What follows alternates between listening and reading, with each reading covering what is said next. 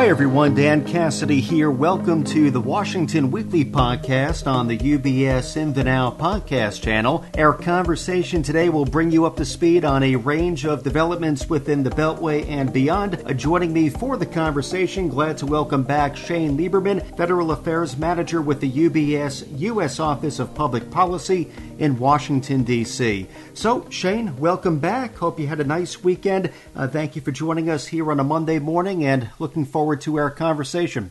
Thanks, Dan. Good to be with you, and I hope you had a good weekend too. Maybe uh, even got a little uh, rest in. Thank you, Shane. Yeah, I enjoyed the uh, the Olympic sports for sure. That that held us over, I think, until the big game next Sunday. And I know we'll get into the Olympics and foreign policy a bit later in the conversation. A stateside topics uh, wanted to catch up with you on before we do so. Uh, starting with Senator Joe Manchin, Democrat of West Virginia, he made headlines over the weekend by indicating his confidence in the eventual passage of the updated Electoral Count Act of 1887. So, Shane, could you provide us with some background? Background on this law, which is in the process of being overhauled, as I understand it? Yeah, so back uh, in 1887, Congress passed the Elect- Electoral Count Act in order to clarify the procedures outlined in the Constitution for the process of uh, counting electoral votes following a presidential, uh, presidential election. And some of you re- may, may, remember from January 6, um, 2021, uh, just over a year ago, when the electoral votes were uh, to be counted, that was the day of um, you know violence at the U.S. Capitol. Um, and you know, pr- former President Trump had been calling on Vice President uh, uh, uh Pence to to nullify uh, the election results in certain states to essentially try and you know kick back the election results in his favor.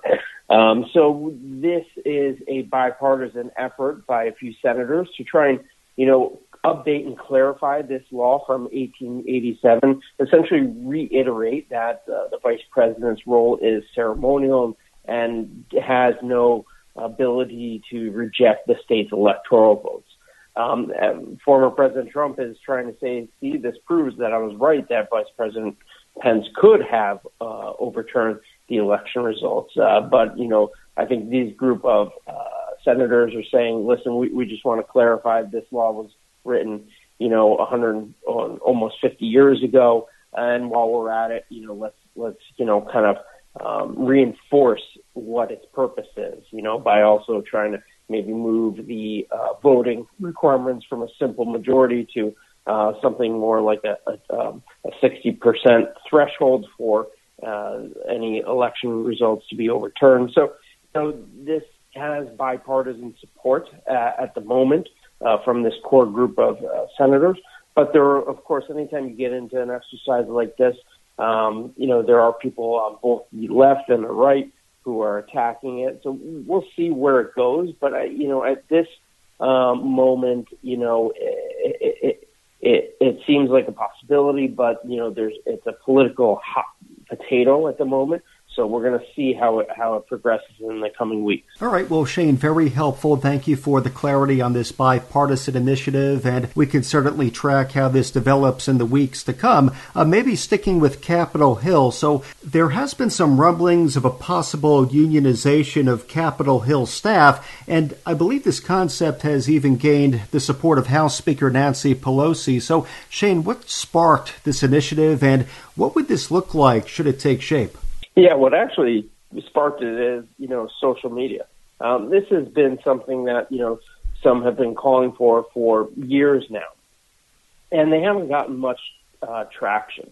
You know, Capitol Hill, uh, by and large, is uh, staffed by um, younger people, but, you know, there are people in their 40s and 50s uh, working on Capitol Hill. And, you know, so with thousands and thousands of Capitol Hill staffers, you know, there is turnover for a variety of reasons, you know, uh, pay reasons, um, but also, you know, some other things like sexual harassment. You get people leaving because, um, you know, they, they find themselves in uh, sexual harassment incidences and want to get away. So I think, you know, this is, uh, while being pushed for years, it hasn't gained much momentum. And uh, in the past few, you know, days and weeks, it's gotten a little bit more push. And then actually an Instagram account which had, you know, uh, a few thousand followers uh, about a week and a half ago and has grown to 75,000 followers, um, has been able to get the support of people like Speaker Pelosi and other Democrats um, by calling out uh, some of these instances that, you know, in their minds um, really call for the need of a union for uh, these staffers uh, and their protection. Um, you know, so it's going to be interesting in the next few days and weeks how this plays out. But this uh, issue definitely has gained life um, just in a matter of days, and most like mostly due to social media. It sounds like a lot of momentum in a short span, so we'll see how this takes shape. So maybe switching gears a bit outside of Washington, we recently heard how North Carolina's Supreme Court how they rejected the state's new maps for congressional and general assembly seats. So what's the thinking there, Shane? And could we see similar outcomes across other states? Yeah, so this was a victory for Democrats uh, given to them by their state Supreme Court. Um, you know, the uh, Republican-led legislature redrew redistricting maps as all the other states are currently undergoing their processes to do. And um, Democrats uh, took the maps to the Supreme Court, challenging them, and have won. Um, you know, uh, currently North Carolina has 13 congressional districts, and they're actually getting another seat, so it would have been 14. It will be 14, I should say.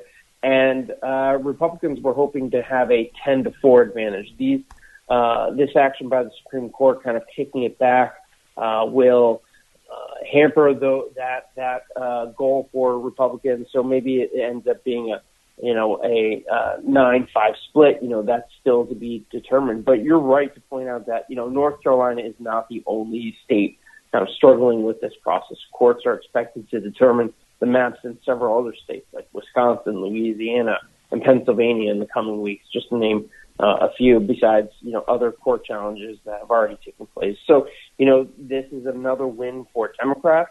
Uh, Democrats are going to need wins like this in the redistricting process in order to uh, have uh, a better um, possibility of retaining the majority in the House uh, in the 2022 election. Thank you, Shane. Yep, a lot of implications here as we look toward November. So we'll keep an eye and see how this develops as we make our way through the months to come.